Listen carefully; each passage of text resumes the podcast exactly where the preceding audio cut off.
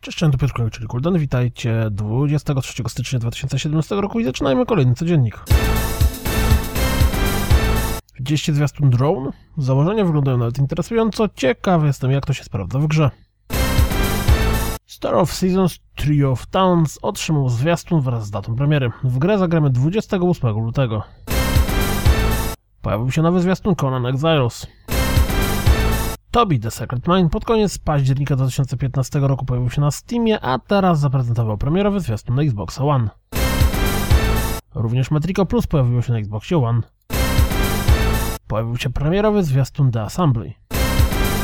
Moogle Chocobo Carnival zawitał do Play Final Fantasy XV razem ze zwiastunem.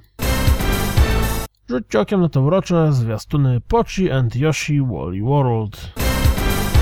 Dragon Quest 8 Journey of the Cursed King zadebiutował na 3DS wraz z tym zwiastunem. Strafe pojawił się 28 marca. Playdead podziękowali za dobre przyjęcie Insight i pokazali obrazek związany ze swoim kolejnym projektem.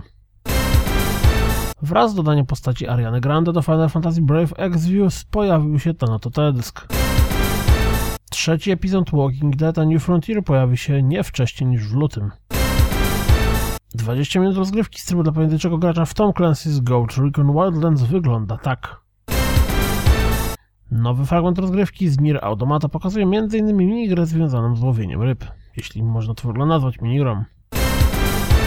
Od pewnego czasu mam wrażenie, że w Sedze dzieją się dosyć dziwne rzeczy i ten specyficzny unboxing biznesowej edycji Yakuza Zero potwierdza moją teorię.